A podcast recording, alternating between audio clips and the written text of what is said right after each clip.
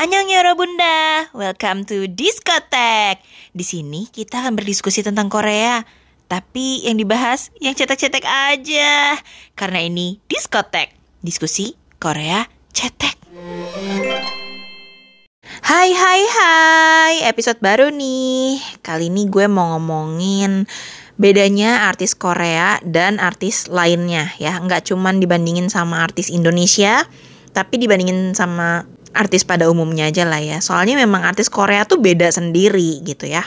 Karena dari beberapa DM yang masuk, kayaknya gue bisa nge-sense ini banyak yang baru nih ya di dunia per-Koreaan. Terutama lewat jalur drakor gitu. Jadi gue mau kasih tahu sih bedanya artis Korea dengan artis di luar Korea. Oke? Okay? Yang pertama, dari zaman trainee. Ini nggak idol, nggak aktor ya. Mereka tuh melalui masa trainee. Kalau idol kan jelas ya trainingnya ngapain sih? Ya latihan nyanyi, latihan nari, latihan acting juga. Bahkan sampai latihan kalau mereka masuk variety show itu mau unjuk bakat apa aja gitu. Jadi benar-benar dilatih semuanya. Bahkan yang terakhir tuh ya dari idol baru yang namanya Ive itu tuh katanya dilatih cara selfie. Jadi gimana cara ngambil angle, gimana buat nunjukin uh, bagian muka yang bagusnya tuh gimana gitu sampai segitunya geng. Nah kalau aktor sama ada masa trainingnya juga ya latihan acting itu udah pasti terus latihan vokal karena kan kalau acting juga butuh ya pelafalan yang bagus gitu.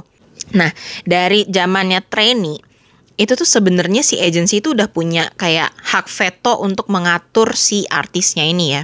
Bahkan mereka kan belum debut ya, belum bisa dibilang artis dari zamannya trainee itu mereka tuh udah dibatasin banget pemakaian handphone. Ini penting banget nih.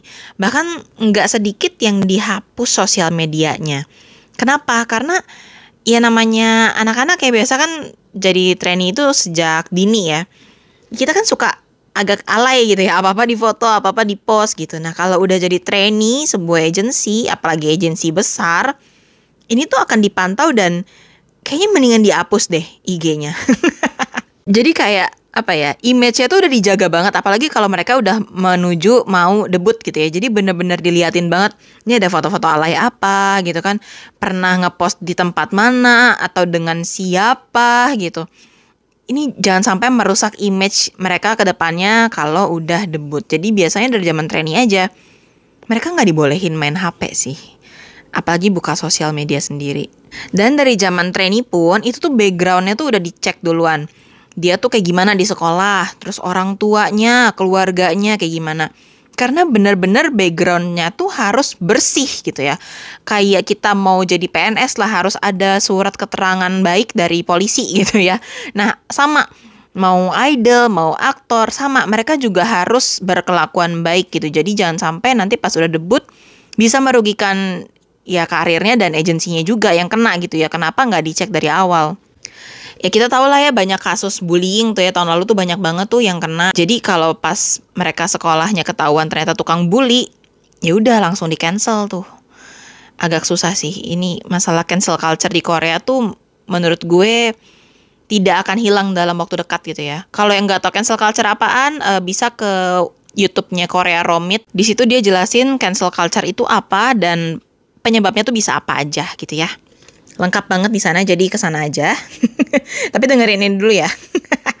Terus dari trainee pun sebenarnya tuh udah diatur nggak boleh pacaran gitu. Malah ada yang bilang kayak di YG gitu ya. YG tuh kayak pesantren gitu loh, bener-bener cewek-cewek, cowok-cowok yang sampai abis debut pun bisa nggak ketemu sama sekali gitu. Padahal mereka satu gedung seketat itu. Jadi beneran nggak boleh pacaran. Karena ya dibilangnya ya udah fokus aja sama karir gitu. Kalian tuh harus latihan yang bener. Baru jadi trainee udah pacaran gitu. Terus udah gitu terutama buat idol nih ya begitu debut itu tuh image-nya dibentuk banget. Kalau aktor tuh menurut gue image-nya tuh akan terbentuk dari uh, drama yang dia bintangin gitu ya. Dari karakter yang dia perankan. Tapi kalau idol itu tuh nggak bisa kebentuk dari lagu doang bener-bener dibentuk sama agensinya. Bentuknya gimana sih? Bisa jadi ini anak nggak keren-keren amat tapi dibentuknya jadi kayak cool, kayak misterius gitu. Terus ada juga yang dibentuk kayak oh udah ini dia biarin jadi bintang variety show aja gitu. Jadi dari awal keluar biarin deh dia yang bagian lawak gitu. Ada yang kayak gitu, ada banget. Tapi banyak juga yang sebenarnya dia lawak tapi ditutupin gitu loh. Jadi agensinya pengen dia image-nya nggak mau lawak, dia image-nya harus yang lugu, polos. Jadi nggak boleh banyak ngomong gitu. Ada loh, sampai idolnya juga akhirnya ngomong dulu awal-awal debut gue nggak boleh ngomong sama sekali karena muka dia cantik, cakep tapi pas ngomong bubar semua gitu ya image-nya. Makanya jadi dilarang ngomong, kebayang nggak? Agensi tuh punya hak veto sampai segitunya, geng karena dari zamannya mereka trainee kan istilahnya ya mereka tuh nggak bayar apa-apa ke agensinya tapi agensinya tuh ngeluarin uang terus gitu loh. Entah buat uh, apa ya buat tempat tinggal sementara gitu ya kayak pesantrennya gitu. Terus guru-gurunya terus ruang latihannya itu kan mereka nggak bayar gitu. Bahkan mereka juga kan dikasih makan gitu kan.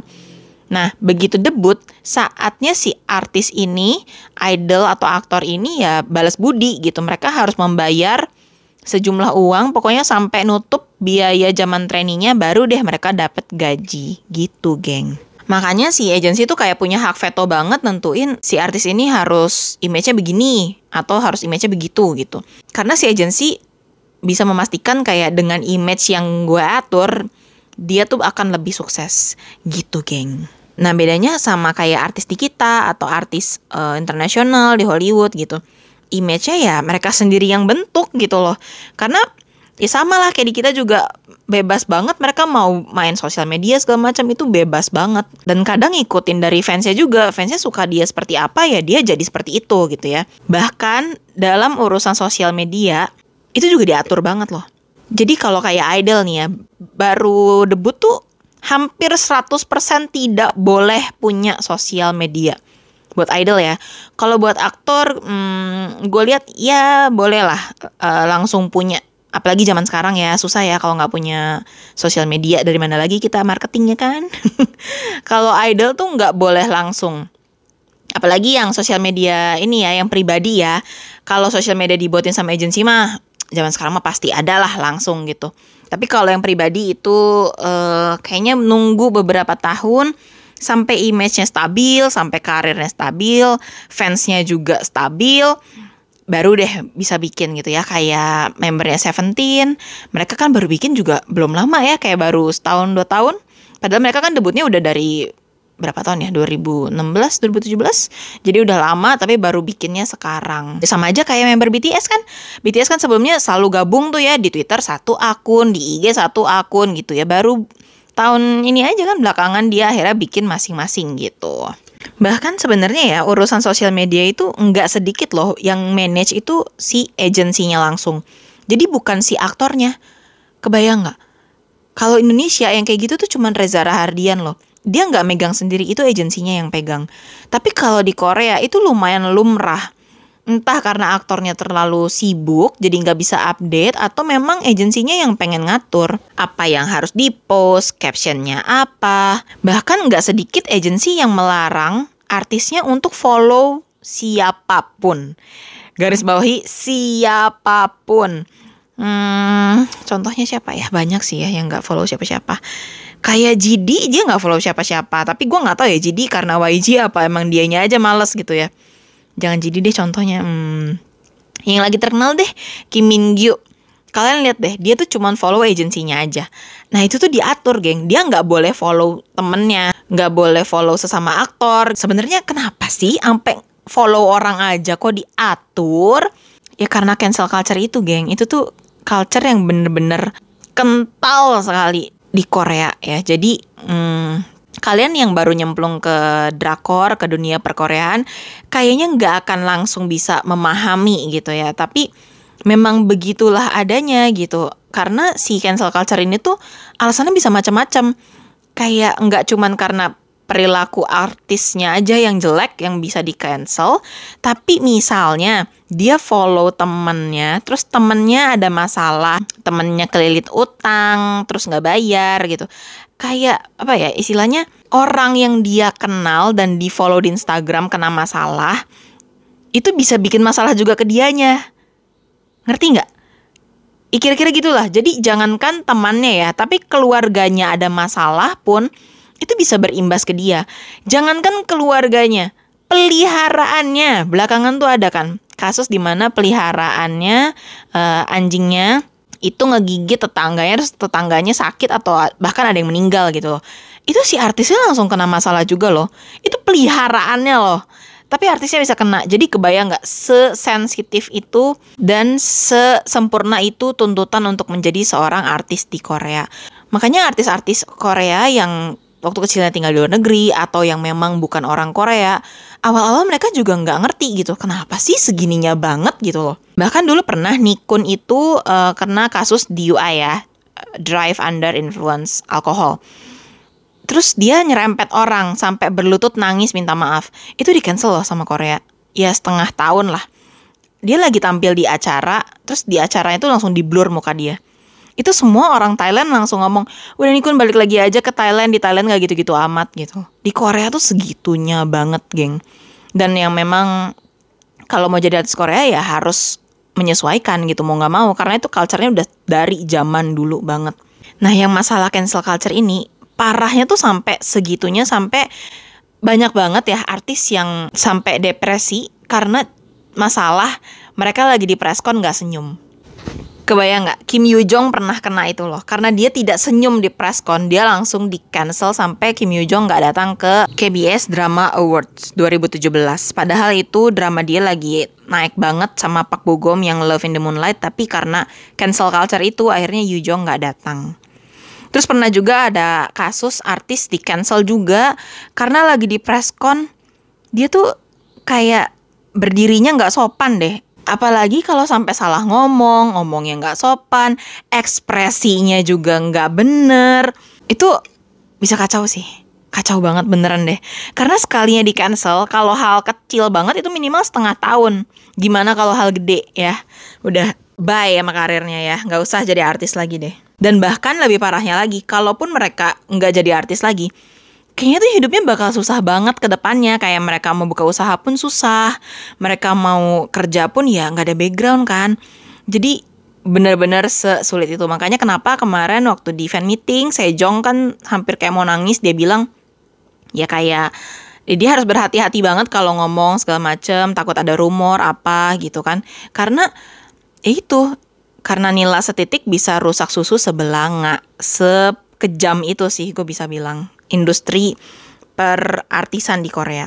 Nah, terus banyak juga nih yang baru nonton drakor terus kebawa banget ya ke kehidupan nyata terus akhirnya nge-ship gitu ya, jadi shipper nih. Di sini gue mau ngomongin lebih ke arah uh, relationship ya, bedanya artis Korea dan artis lainnya.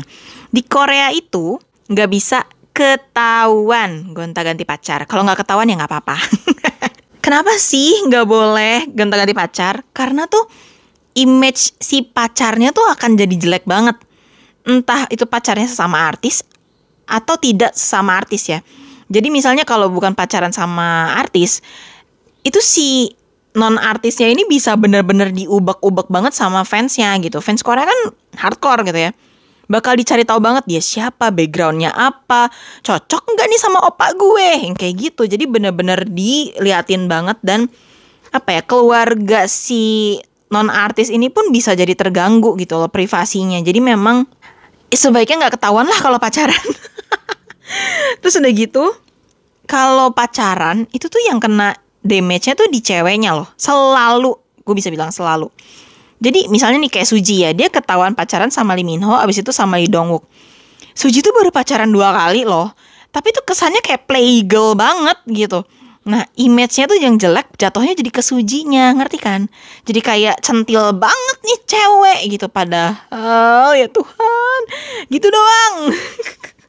Makanya juga kenapa kayak GD gitu ya. GD tuh setiap kali ada rumor jadian sama siapa, dia tuh nggak pernah mau confirm mau beneran kek, mau enggak kek. Karena kalau enggak nanti jatuhnya kesannya kayak ih ceweknya yang genit sama GD gitu ya. Tapi kalau dikonfirm sama juga damage juga si ceweknya. Nanti kayak yang cie pacarnya GD cie cie gitu. Dan uh, reporter Korea pun sama usilnya sebenarnya sama reporter sini ya. Mereka tuh suka ngegoreng berita jadi kayak misalnya si A mantannya GD dia sekarang jadi brand ambassador brand apa gitu. Jadi kayak walaupun tidak ada urusannya sama GD, tapi tuh karena pernah pacaran sama GD, itu tuh bakal ditulisnya tuh kayak gitu. Terus kalau rumor jadian, kalau buktinya udah bener-bener nyata banget nih ya kayak dari dispatch gitu ya mereka kencan di mana keluar dari mobil bareng keluar dari apartemen bareng ya mau nggak mau ya dikonfirmasi juga sih sama agensinya gitu ya cepat atau lambat walaupun kayak Jidi dia memilih untuk tidak konfirmasi. Ya itu keputusan masing-masing ya sebenarnya gitu. Cuman ya banyak juga agensi yang mengkonfirm atau ya udah diemin aja gitu. Itu keputusan masing-masing dan kita sebagai fans nggak bisa maksa kayak ngaku loh gitu. Ya nggak bisa dong ya. Terus udah gitu ada juga yang kadang nanya ini mereka tuh nggak keciduk ya? Emang mereka nggak ketahuan apa jalan bareng segala macam percayalah gengs dispatch itu spy-nya tuh banyak banget. Gue sampai meyakini dispatch itu punya spy satu artis satu gitu. Loh yang ngikutin terus dari bangun tidur sampai tidur lagi tuh diikutin ke mana ke mana diikutin terus. Cuman kan enggak sekalinya keciduk di foto langsung disebar.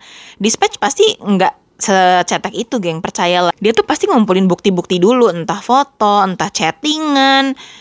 Dia tuh bisa menyadap chattingan gitu loh gila sih. Dia terus kalau misalnya nih udah dikonfirm oke okay, rumornya bener jadian gitu ya. Ya udah dong bebas aja dong di Instagram komen-komenan lope-lopean gitu. Nggak gitu juga bu ya.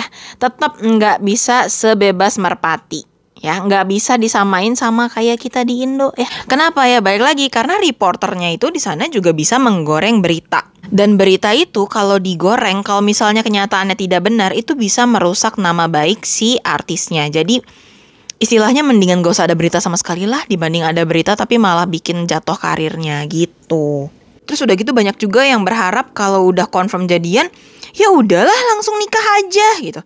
Hmm, ini bukan Lesti ya. Kayak waktu kemarin uh, ada interviewnya Kim Sejong terus bilang dia lagi nggak deket siapa-siapa pada baper. Ya masalahnya dia juga nggak mungkin bilang iya nih aku lagi deket sama orang gitu. Nggak mungkin, geng. Gue kan juga udah bilang di Instagram ya, nggak mungkin orang Korea, artis Korea untuk bilang dia lagi deket sama someone. Dia jadian aja bisa nggak ngaku. Gimana masih dalam tahap PDKT nggak mungkin dia umbar-umbar percayalah geng tapi kalau untuk ke jenjang pernikahan biasanya mereka nunggu umur 35 ke atas dulu tuh.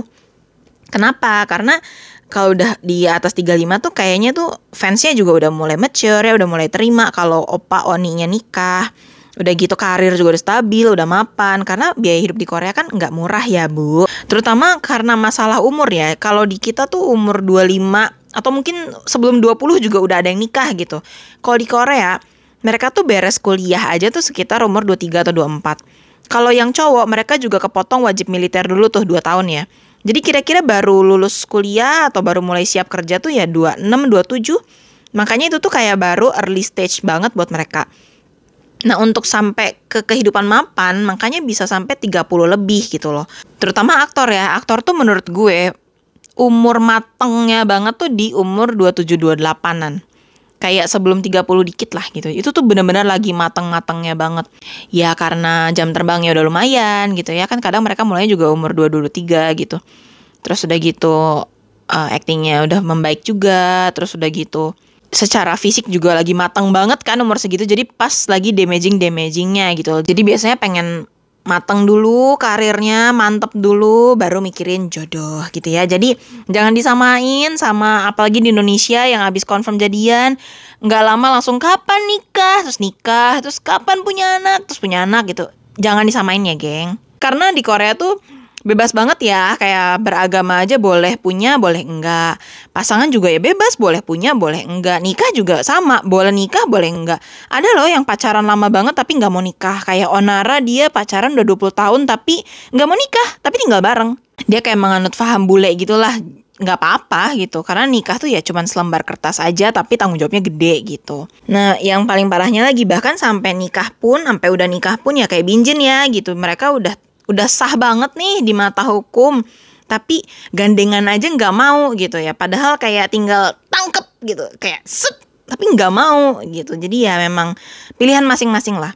Sama juga kayak Rain sama Kim Tae Rain tuh jarang banget mau ngomongin Kim Tae di TV dan mau muncul berdua sama Kim Tae di publik tuh jarang banget hampir tidak pernah termasuk mereka juga banyak yang nggak mau nunjukin anak-anaknya gitu ya. Karena ya itu nggak mau dikonsumsi publik nggak mau sampai nanti anak-anaknya kena julid juga. Misalnya ih mamanya cantik kok anaknya enggak? Ya namanya netizen ya. Karena ya keluarga yang masuk ke The Return of Superman aja itu keganggu banget loh. Banyak banget orang-orang yang pengen ngelihat anaknya, pengen kayak fotoin dong, pengen foto bareng segala macam.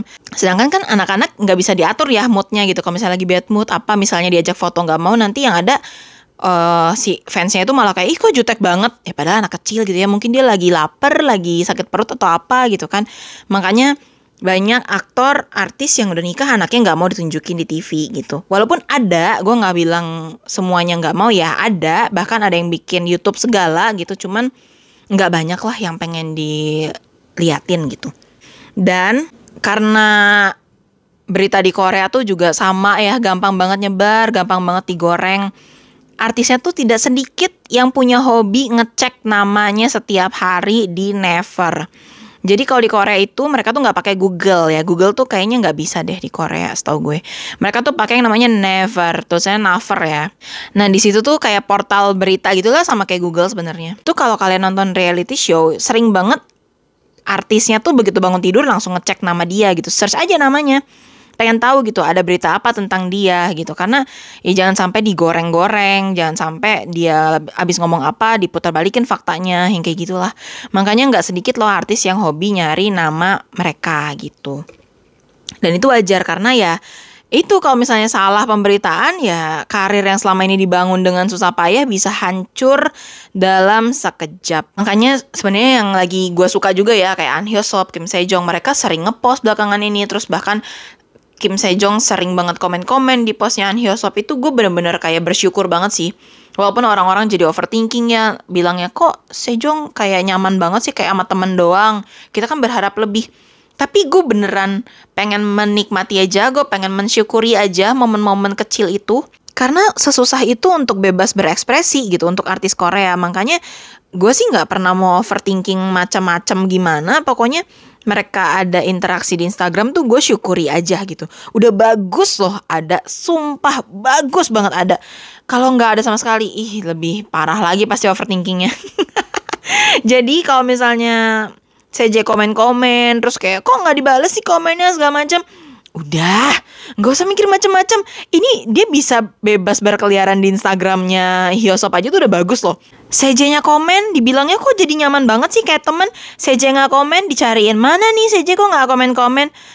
Aduh, maunya gimana tuh? Maunya mereka kayak Torik sama Fuji apa yang sampai bikin TikTok bareng gitu ya nggak mungkin atuh kalau fans Korea tuh nggak mungkin kayak gitu ya karena itu mereka juga akan punya karya-karya berikutnya di depannya ya kan yang pasangannya juga pasti beda-beda jadi sebisa mungkin ya nggak usah jadi ada rumor gitu ngerti kan Walaupun dengan Sejong komen-komen tuh bisa jadi rumor banget. Makanya gue kayak bersyukur banget nih Sejong bisa komen kayak gitu. Kayak nggak takut sama rumor, nggak takut sama reporter yang akan menggoreng berita mereka. Karena kalau misalnya sampai salah langkah sedikit, kalau sampai salah ngomong sedikit ya itu jatuhnya cancel culture. Dan kalau Yosop nggak bales, ya udah nggak apa-apa. Kita pikirnya ya udah dia akan bales langsung japri aja, bercanda langsung aja gitu, nggak usah komen-komenan. Karena artis Korea tuh beda banget sama artis kita, Bu.